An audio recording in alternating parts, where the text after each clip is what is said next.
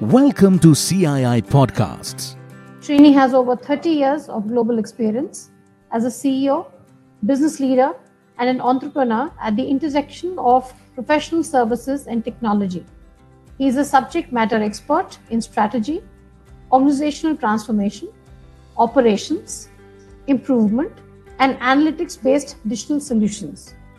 Before joining PMI, he was the managing director of Arthur D. Little India, based in New Delhi, re establishing the firm in India. He has also served in several senior leadership roles at Atheron Technologies and Hay Group India. Srini has a doctoral degree in business education conferred by University of Northern North uh, Colorado, an MBA from Eastern New Mexico University, and a Bachelor of Accounting degrees from University of Madras. And he's based out of Gurgaon. We'll move to our esteemed panelists, and I'll, I'll, I'll give a brief about Dr. Natarajan. He is the founder of 5F World, a platform dedicated to investment and mentoring of startups, skill platforms, and social enterprises. He is also chairman of Honeywell Automation India Limited, Skills Alpha, Pune City Connect, and Lighthouse Communities Foundation, and also co founder of Global Talent Track, Kalzoom Advisors, Center of AI, and Advanced Analytics. He is a distinguished alumnus award winner of IIT Bombay and NITIE. Dr. Ganesh led two corporate success stories with distinction, namely Aptech and Zensar. He is an independent director on the boards of State of State Bank of India, Principal Asset Management, Hinduja Global Services, LHI Digital, Educate Girls, One Crowd, and the Asian Venture Philanthropy Network. He is also a member of the Chairman Council of NASSCOM and the National Council of All India Management Association. He's been chairman of NASSCOM and NASSCOM Foundation, president of HBS Club of India, and served multiple terms at the National Council of CII and even the Smart Manufacturing Council. We're honored to have you here. Ganesh is an alumnus of BIT Mesra, NITIE, IIT Bombay, and the Harvard Business School. He's an author of four McGraw-Hill books on business process reengineering and knowledge management, and six other publications on the IT industry and inspired Generation and Gen Y. He specializes in leading teams and business and building businesses. His 5F approach consists of fast, focused, flexible, friendly, and fun. With this, I now invite the dignitaries to the discussion and request Dr. Srini Srinivasan to take the chat forward with Dr. Ganesh. Over to you, Dr. Srini. Thank you. Thank you so much. It's an honor to have somebody of the stature of Ganesh on this program. And I think all of us in the audience are going to walk away enriched at the end of this session. No, no pressure on you, Ganesh. No pressure at all. Uh, since uh, this is a fireside chat and you're sitting closest to the fire, I think uh, we'll call that a hot seat. So you're on the hot seat for the next few minutes. Uh, let me set the context for this discussion, Ganesh, for the for the benefit of our audience. There is a school of thought that is gaining a lot of momentum globally, and that and that is that we live in a project economy, i.e., virtually everything we do in our professional lives or our personal lives is a project of some sort. We don't necessarily have to be part of a project management organization, or we don't have to be a designated project manager. Virtually every one of us is running projects of our own, wherever we are. And that, therefore, one of the best ways to strengthen our economy, one of the best ways to uh, future proof India Inc.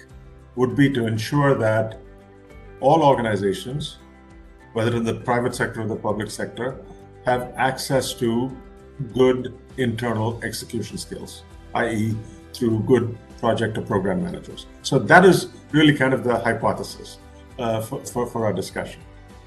And I don't want to talk about theory because we have you here, Ganesh. You've done an enormous amount. Uh, but I want to kind of uh, distill your practical experience for the benefit of all of us you have built global organizations with your own hands and with a tremendous team behind you.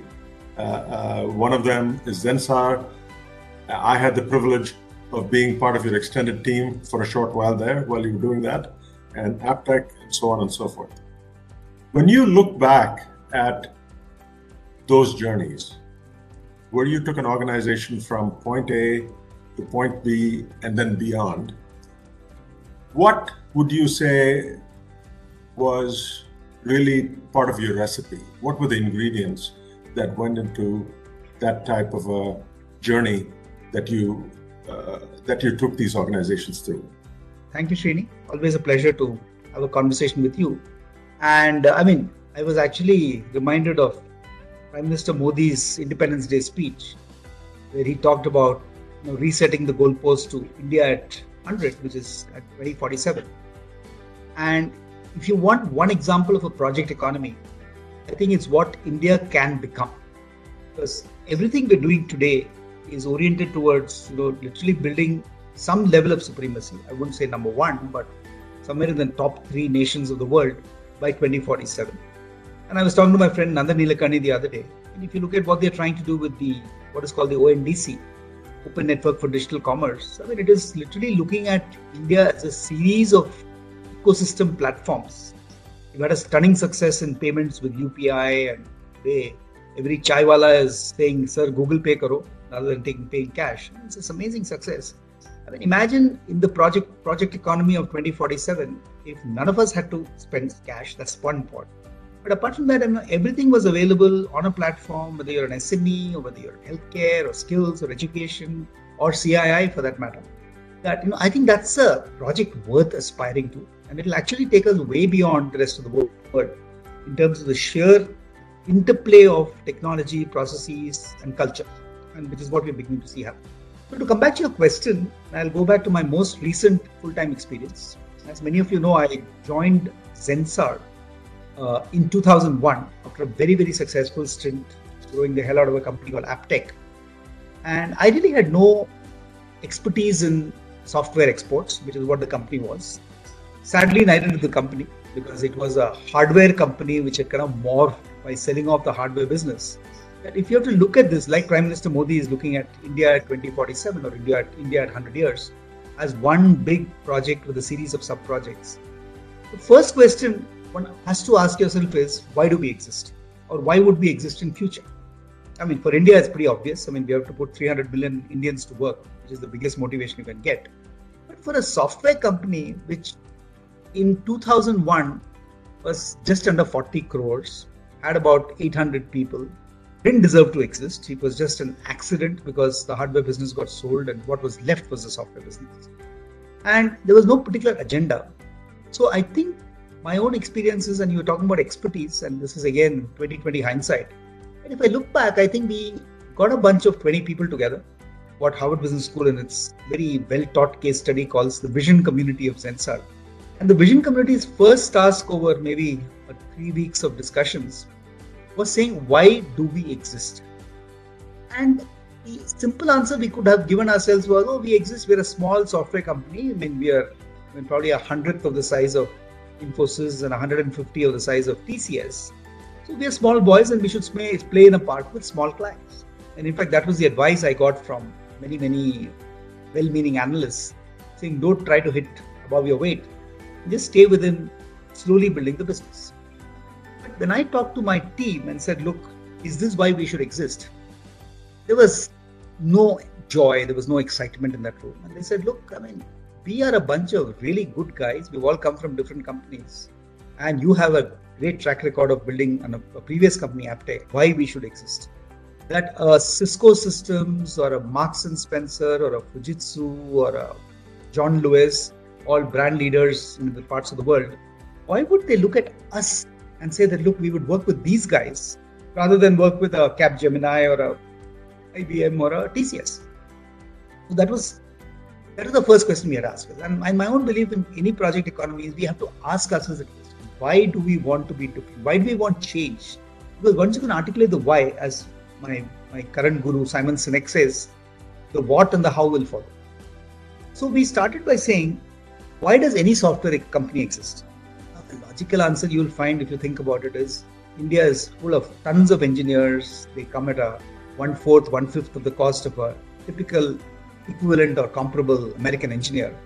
Let's leverage the cost, by which time a lot of our companies are already become what is called SEI CMM level 5, which is the highest set of process maturity. So we have the quality going for us, we have low cost going for us. and just go out and make it happen. And I asked my team saying that, okay, this is obviously what the genetic structure of a software business is in this country. And whether it's TCS or Infosys or Wipro or HCL or all the leaders of then and now, that, that is the code. And we said, if we go out and say that, look, we are the poor man's TCS, we're not going to achieve our objective of the big guys talking to us. So I still remember, and I have and there's actually another case written about it. If any of you are interested, I can sell it to you. It's called the innovation process for uh, Zensar. And had a really bright CTO, Chief Technology Officer, who even now, now is a very close friend of mine. They're called Dilip Pithiera. And Dilip came up and said, Look, boss, if the whole world thinks that the raison d'etre of the software industry is to, to write, is to get, you know, coders and programmers and write business solutions, why don't we go out and tell the world, look, we will build a company which does not use programmers. So what do you mean? I mean, are we kind of killing our own company before we start? He says, no, today a lot of these templates becoming available and, you know, we can actually make uh, what, what he called solution blueprints that if let's say Marks and Spencer as a retailer wants a solution that will cover their entire foods business, we can understand the business need, put it into this solution blueprint, if you will, and it'll come out with a blueprint which is obviously written in some programming language, but it's programmerless programming. So all of us took a couple of days to digest this, and of course we told Dilip show us how, and he showed us a little prototype, and potentially it could work. Of course, a very small prototype, and that's when the big project started. And we said the first element of this project that we have to do is correct our own mindset. I mean, as leaders, although we were intelligent people, it took us time to assimilate that such a heretic proposition could actually be taken to the market. The second is we had 500 programmers working with us, and we couldn't go and tell them, hey guys, we decided your jobs are obsolete and we don't need programmers anymore. Okay, so these were the two challenges. And I won't get into this in detail unless any of you are interested. But I, I remember what we said is the first credibility gap is getting a customer to believe in this. And I still remember we had an opportunity through an introduction. We got, I'm giving you real names so that you know it's not made up. The guy called Stuart Senior, who was the CIO of Marks and Spencer in UK. And we got a call from him saying that, look, I've heard that you guys do work in retail. So we are putting out a bid and you want to meet me next time you come. And I remember Dilip and I immediately got onto a plane and we said, Oh, anyway, they're in UK next week. We'll meet you on Tuesday afternoon. I, I remember sitting in his office and looking at Stuart Senior and saying that, look, we are not a software company from India, although you called us to participate. He said, what do you mean? So we gave him the story that we are a solution blueprinting company, da da da, etc. etc. And I remember Stuart looking at us. He looked out of the window and said, Yes, and pigs will fly one day. You know, one of the classic British cynical comments I heard. So we said, just give us a chance, we'll prove it. He threw us out. Two weeks later, I get a call from his office saying that Mr. Senior was saying that, look, we have this application to be built for the foods business. And we're giving it to our traditional vendors. So one large European vendor and one large Indian company, and we'll give you a chance. So we said, absolutely. So he they sent us the specifications of what was required. It was really a foods warehousing and stocking management system. And we, of course, use some of our tools, use some programmers to be quite honest. And we sent it to him literally three days before the deadline. And he called us back and said, Hey, I love you guys. I mean, you're fast, you're quick, and it seems to work. And from there, there was no looking back. I mean, although Dilip was our chief technology officer, we said, Look, if this project has to be managed, you manage this project. We actually created a new division, which was a project division called ITS, Innovative Technology Solutions. Got Dilip to run it, although he had no experience of you know, profit center management. And within four years, we had a story that everybody at least talked about. I mean, we had some big failures as well. So it's not like the story is all great. But we, when we designed this whole company transformation as a project and got a project manager as a kind of passionate evangelist who really believed in it, I think he made that happen. And I mean, to cut a long story short, I mean, then we kind of we went through maybe four, three cycles of change. First was to create create this what we call a blueprint foundry, which were deployed in Boss, which is where Srini, you and I met. I mean, where we got in consultants like um, like Srini's company then and BCG, say help us to articulate this process. And before we knew it, we were pretty strong on market leading in retail and manufacturing, etc. And in the last five years of my tenure, I mean, we just focused very heavily on digital.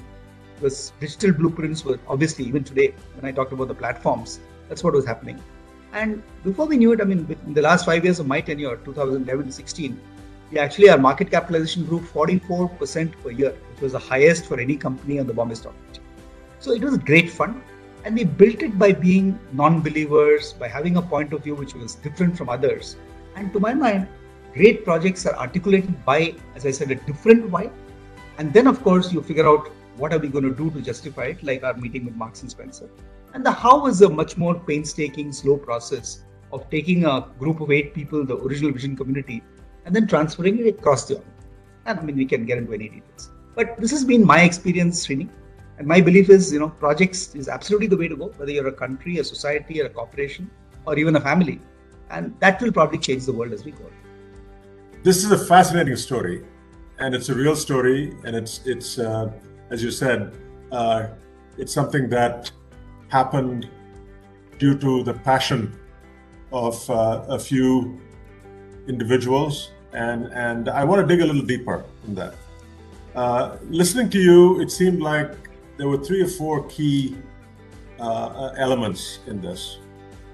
Uh, one is to start out with a kind of a contrarian mindset to say why why in your case why do we exist why would we exist in the future and and to me that's uh, more of an aspirational uh, statement something where you, you you kind of look for a almost an impossible goal and say we want to achieve that and then f- the second part i got out of listening to you is there has to be some kind of a unique dna uh, in your case, that was the uh, solution blueprinting as angle.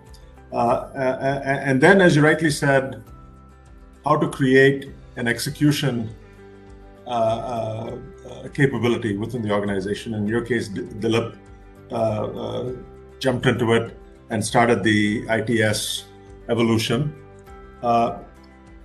when you put all of that together, would that be, in a, in a, in a nutshell, at least the case of the Zensar story, uh, the key elements of the transformation process? Very much so. I mean, it also got people. I mean, when we grew from that initial 600 to when I left, we were close to 9,000 people. Today's Zensar is almost 14,000. I think the advantage then was that people who came into the organization, and as you know, an organization is nothing but a set of stories.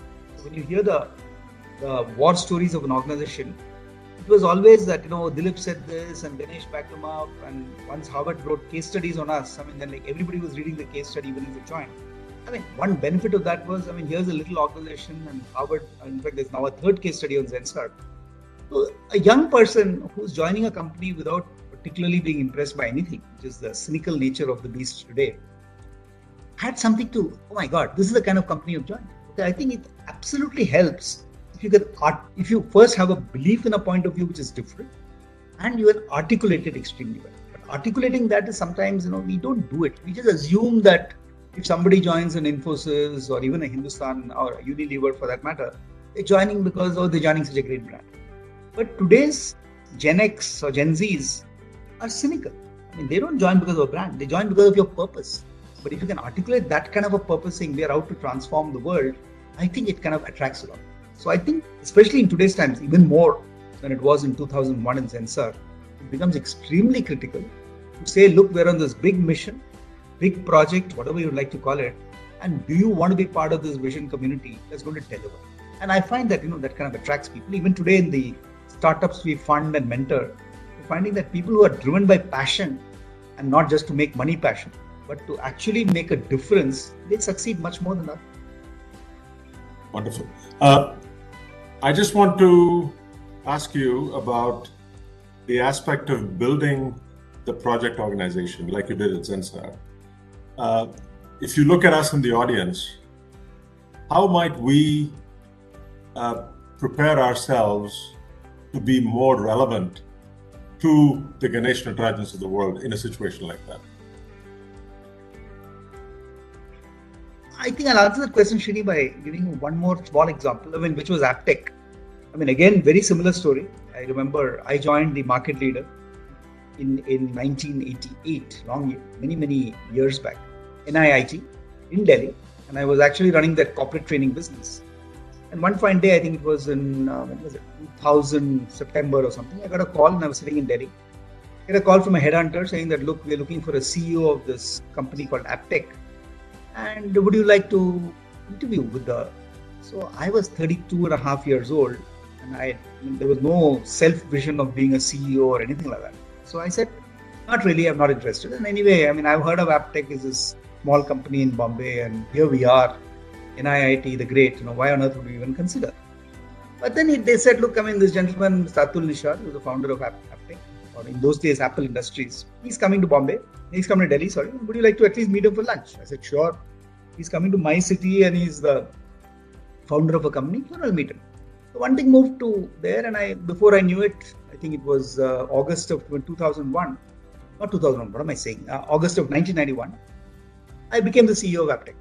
Okay, and I still remember, and I joke about it, saying that NIIT was about 41 crores, aspiring to be 100 crores. Long time back, remember? Aptech was when I asked Atul, so what is the revenue of Aptech? He said it's about 4 crores, which is about one tenth of NIIT. It's not bad. What I did not ask is what was the profit of Aptech at that point? And to, I found it to my horror that it was making 10 crores loss. Now, it needs caliber to make 10 crores loss on a 4 crore revenue. But I'm just saying, they had over invested in a brand. And if any of you were in Bombay in the 80s, we had these three one humongous center in, in, the, in the fort area of Bombay, and one in Malad, and one in Santa Cruz, etc. And I still remember, and this the reason I'm telling you this is to answer your question. The first day I was there, somewhere in the middle of August of, 2000, of 1991, I remember the team that I was going to meet.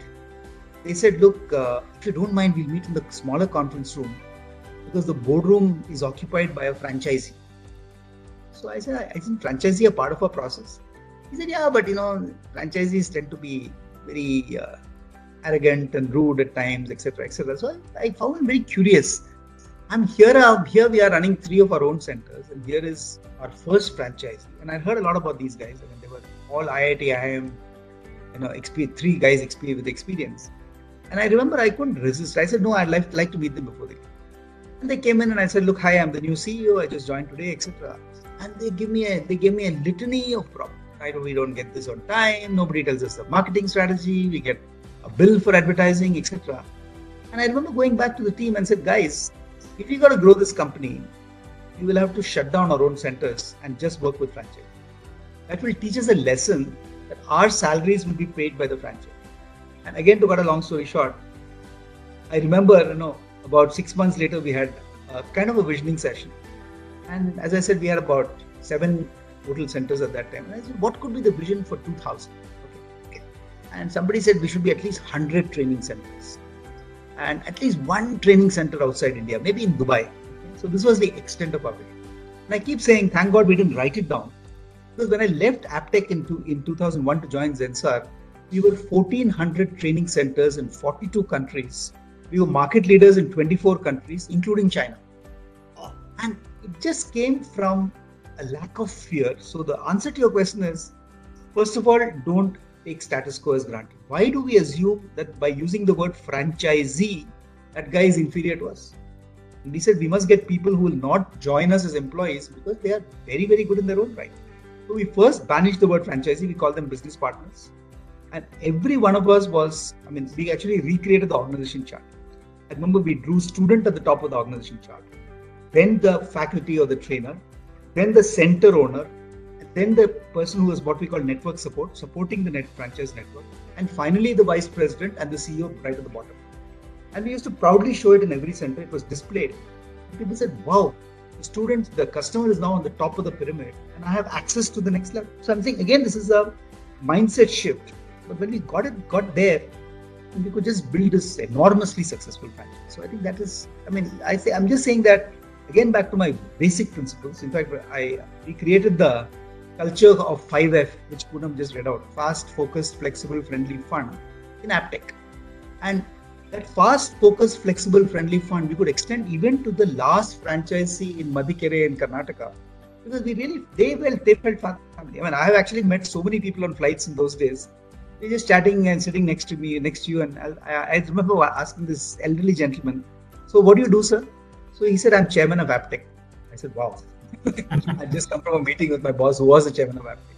He gave me his card. It's chairman of Aptech Dehradun.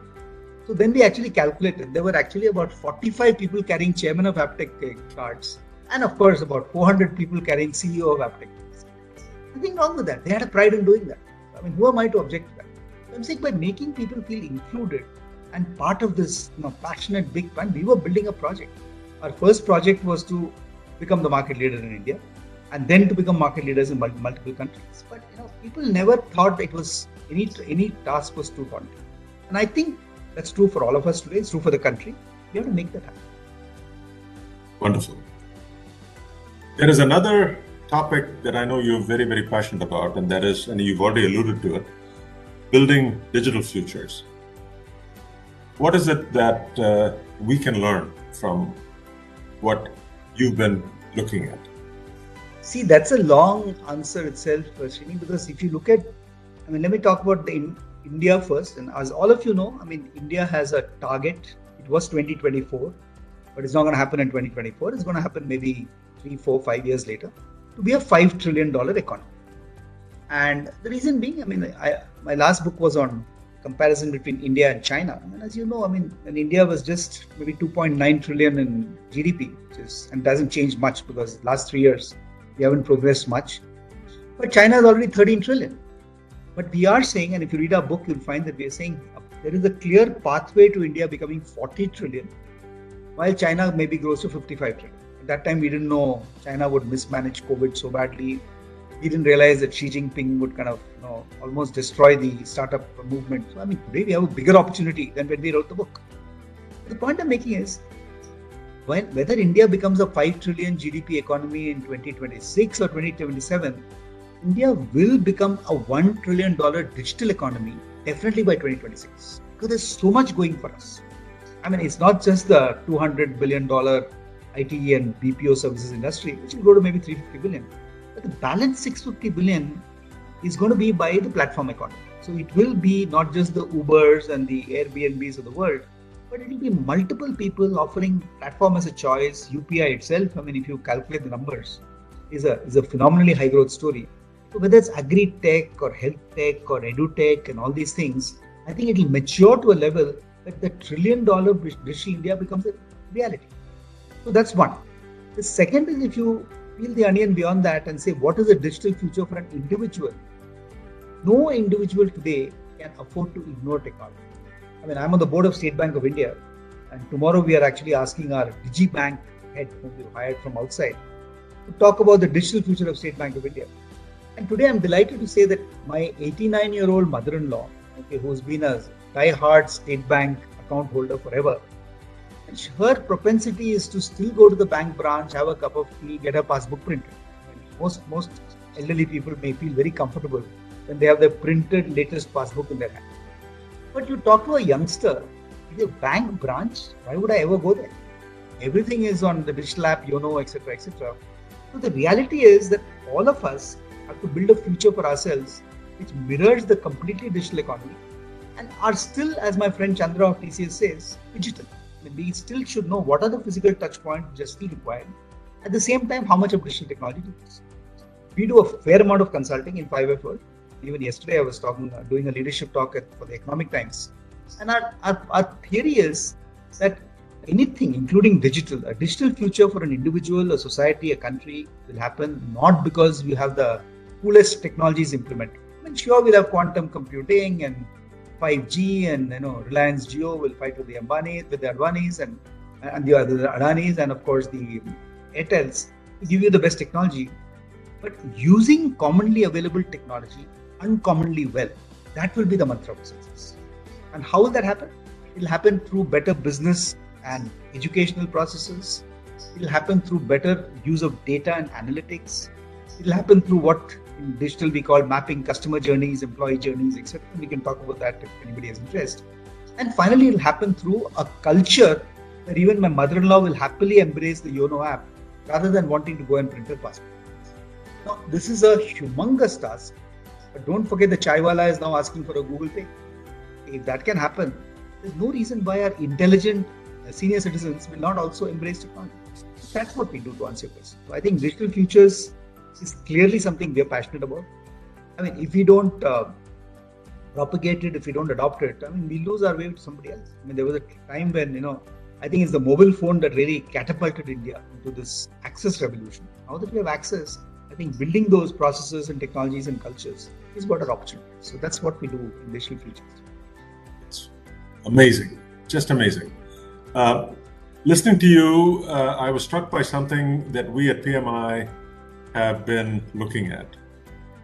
Uh, as the as the world is changing around us rapidly, even before COVID, and now especially after COVID, uh, we started asking business leaders like you uh, in, in about 100 global companies what is it that you see as an effective set of skills and capabilities for somebody who can help make things happen for you internally within your organization and historically as you know ganesh uh, the focus has been on technical skills historically, and especially in India.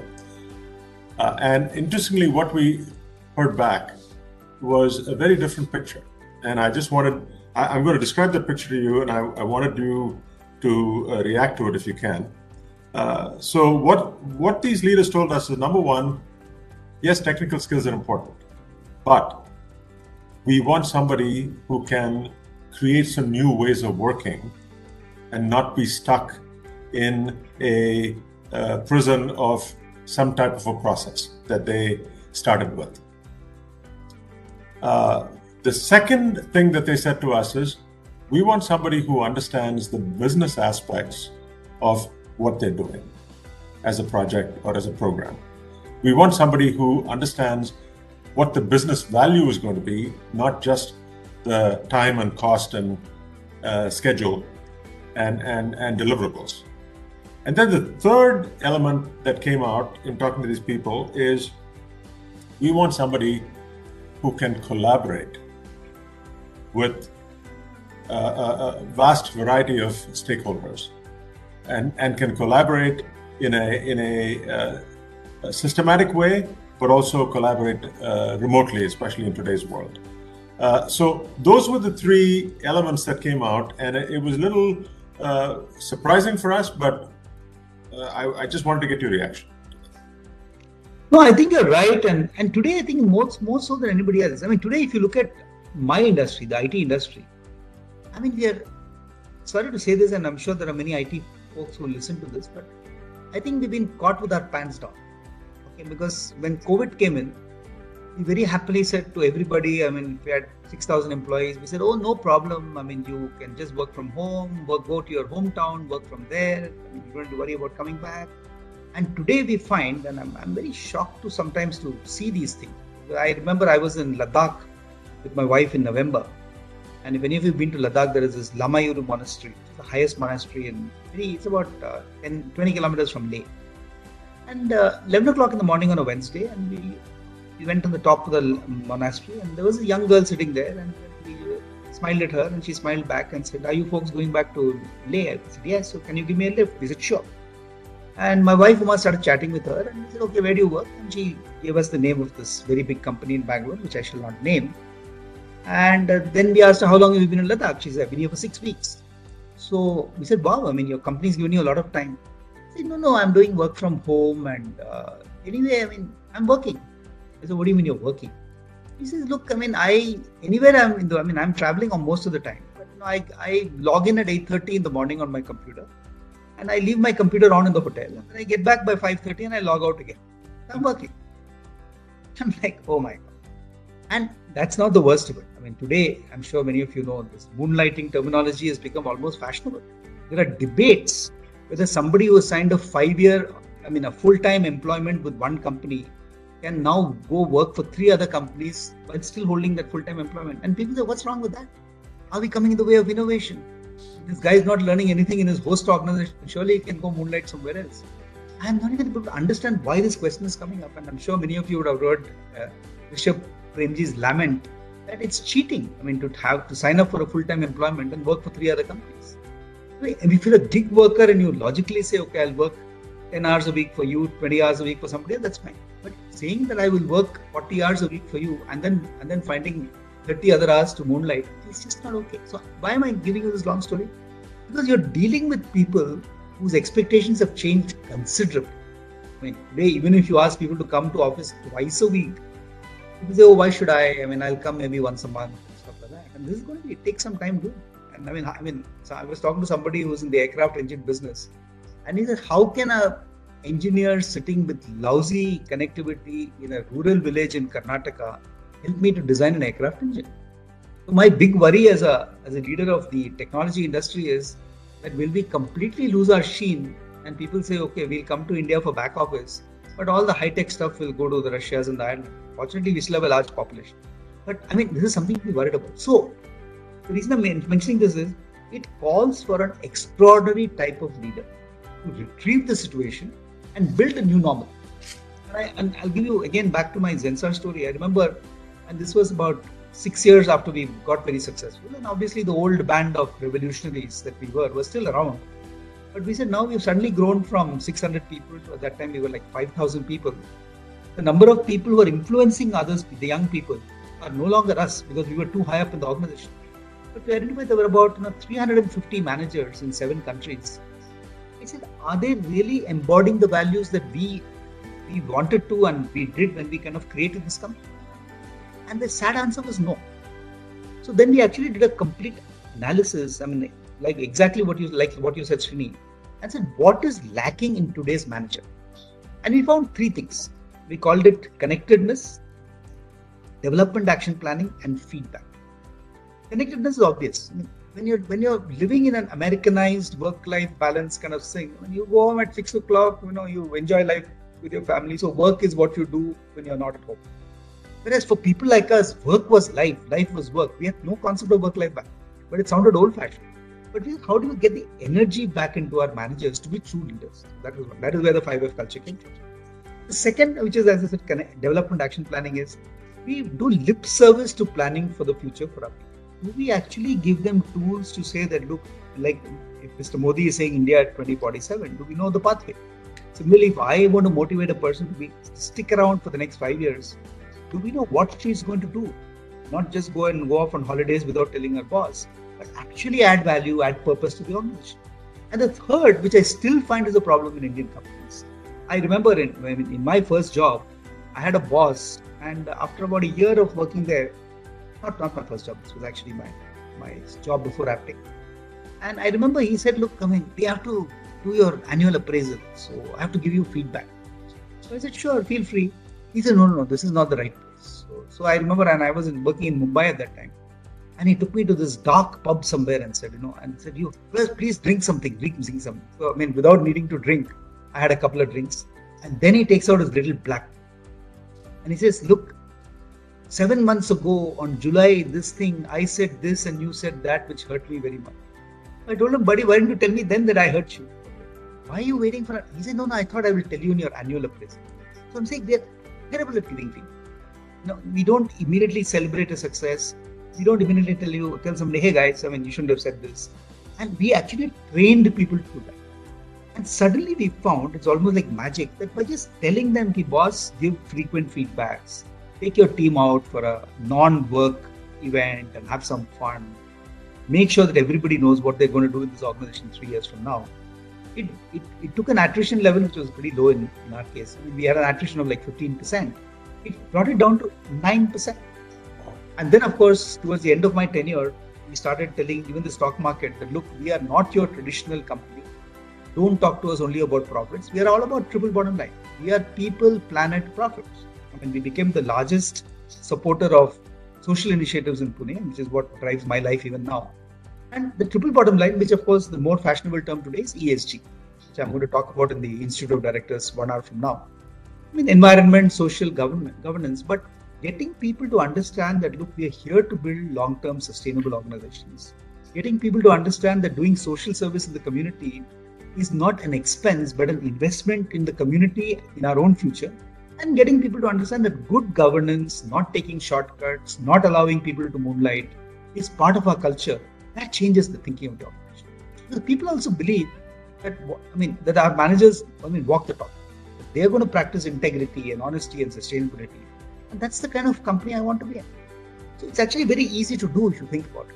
But we just think, oh, it's too much. You know, I mean, so long as my little coterie of, you know, CXO suite guys are aligned, we'll take care of the guys. So what if attrition is 18%? We'll replace them by better people. These are all excuses, ladies and gentlemen.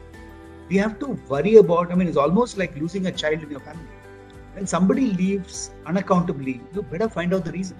Because otherwise, you're creating a cascade which will come and hurt you. So sorry for that very, very long answer, but I said, but this is, I think, to your point, we have to build a brand of new leaders who are really project thinkers, who want to make big things happen, they know how to measure, they know how to manage, and they know how to get the people to make it happen. So that's why I love the project economy idea because it kind of tells you that look, life is not endless. I mean, you have to have outcomes, you have to have a process, and you have to get the people to deliver on. What a what a brilliant uh, uh, set of principles for us to take away with us. Uh, thank you for that. I, I want to go back to something that you talked about a few minutes ago, and that is how to create the execution capability within an organization. In the in the case of Zensar, you talked about uh, one of the key steps was to create that that uh, in, uh, solutions lab, if you will, uh, and that became essentially the way that you were able to not just win clients but also uh, uh, delight clients in the process. So when you when you look at that step, and a lot of us in the audience are part of that step in, in our own ways. When we are part as as part of an organization, we are brought together to create a, a, a new project uh, mentality, a new project uh, uh, DNA, if you will, as you as you did in the case of ITS and and and, and Zensar. Uh, so I, I, was just curious, what what advice do you have for us as we're preparing for that type of role? Because many of us in the audience are in various stages of that type of role. Well, I think it's. I mean, I, I think I said it before, but I think it's very simple that you have to. The why, what, how is. I would actually embed it in your head because define the why. Because as a very famous base, baseball coach is known to have said, if you don't know where you're going, any road will get you there. So then you will always achieve something and you say, oh, this is what I want to achieve. But if you set that goal, whether it's market leadership, process leadership, you know, ESG leadership, whatever, that's your first thing. Then you, as I assemble the right team. There's no perfect team. You will always not get Jesus Christ to walk in and be the project leader. But I mean, given the resources you have, how do you train them, hone their skills to make that happen? And then how do you define the bar? I mean how do you define the milestones going forward? And this is i mean we can call success not when some small outcome has been reached because we need those little small successes. But what does success really mean to us? Is it transformational? I mean i, I do a lot of talking on this concept called ambidextrous mm-hmm. innovation. So ambidextrous innovation is exactly that. I mean if you look at amazon for instance. They've been successful because not only have they incrementally innovated all the time but every one or I mean three or five years, they come up with this completely brand new idea which changes the world. Initially, it was Amazon itself, then it was Amazon Prime, now Amazon Web Services. That's success. I think we need to be. I mean, first we have to feel. We have to ask ourselves. See, there are some CEOs who are what I call maintainers. Very happy to chug along, company growing three percent, four percent, five percent. But people who want to lead, and I hope all of you in this audience are, you have to look at yourself, take yourself seriously first, and say, what is my motivation? Why do I want to stuff? And then make it. I just want to build on that, uh, Ganesh. Uh, what we've learned in the work that we do with organizations and with individuals is number one, we, we, we've learned that the new normal, if you will, in, in project and program management is, is uh, the ability to be able to reimagine the way work needs to be done. You talked about that a second ago. Uh, so no, no more band-aids. There's no point in doing a, a band-aid. It's how to rethink, reimagine the way something needs to be done. Uh, the second is the ability to work cross functionally. Now, that sounds easier said than done, but uh, I think Ganesh will tell you from his experience that one of the most critical skills that a leader has is to be able to create uh, cross functional working within his or her organization. And then the third element, Erica, that we learned uh, uh, is, is really how to deal with resistance to change, especially in uh, established organizations where you're creating a new project paradigm or a program paradigm. It's how to break down some of the cultural resistance to that uh, over time. So it's change management. Absolutely. And in fact, there's a very interesting question that's come up. We've done humongous research on this because one of the one of our biggest areas is actually new skills. And we found that look, I mean, I don't know how many of you know, but e-learning for this. I mean, you all heard of Coursera's and Skillsofts and everything else. I mean, do you know that less than 8% of e-learning courses get completed by people? I mean, like around, oh, we can learn by ourselves. I mean, even, I mean, they've discovered, I, I personally think that in schools, for instance, the so-called Zoom-based learning in classrooms would have set up set back our knowledge by at least one year.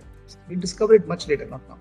Similarly, I mean, when you put today, when you when if you take 40 new people and put them to a, let's say you attend this class on whatever Java project management, whatever, and put them into a class. I mean, there's a lecturer, maybe there are 40 of them sitting in the room.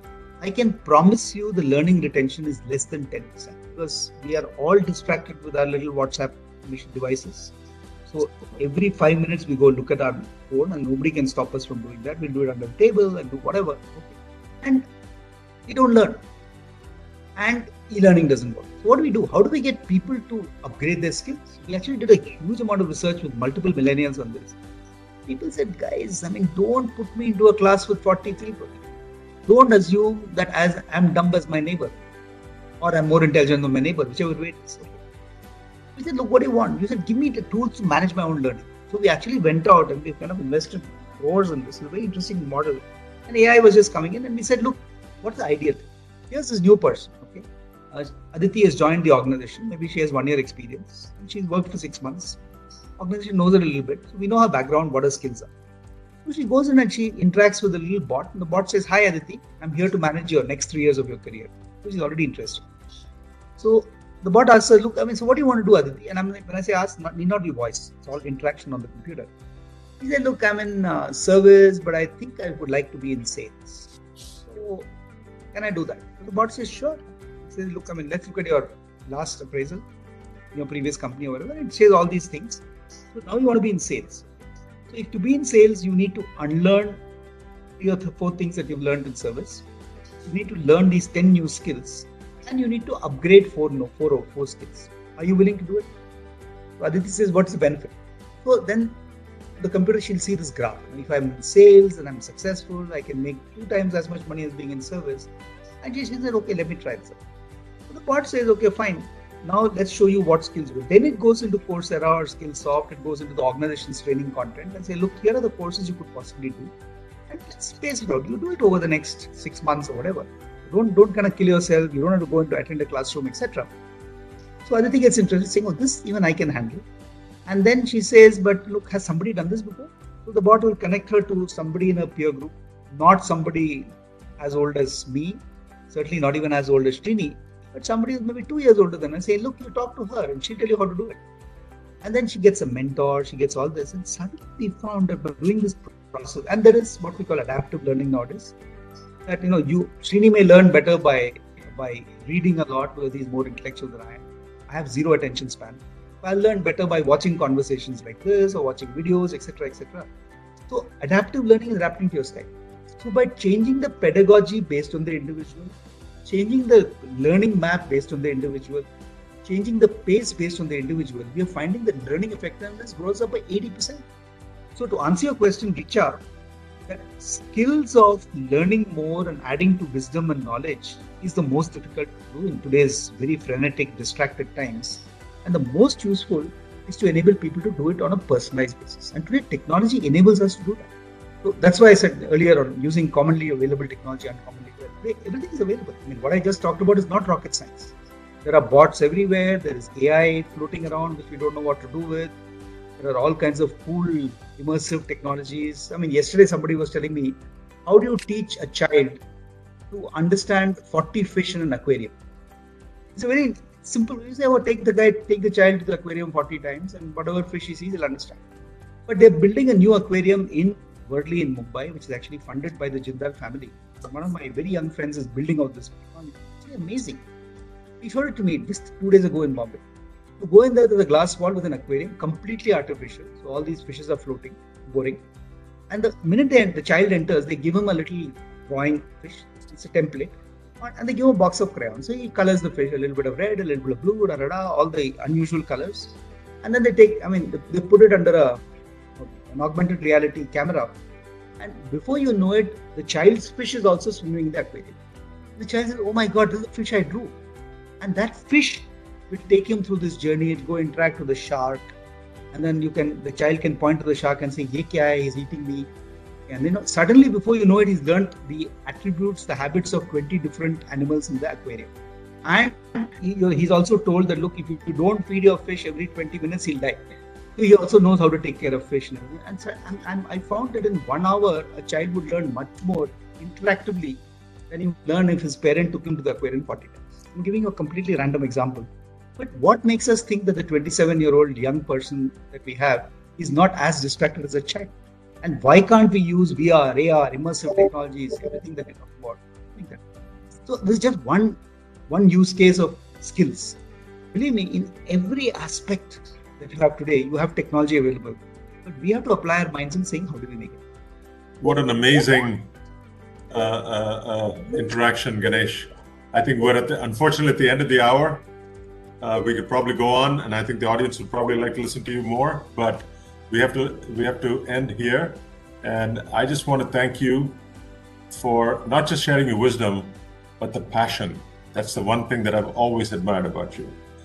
We really thank you for literally sharing the wisdom that you've accumulated over the years by building and, and making things happen with your hands. Thank you.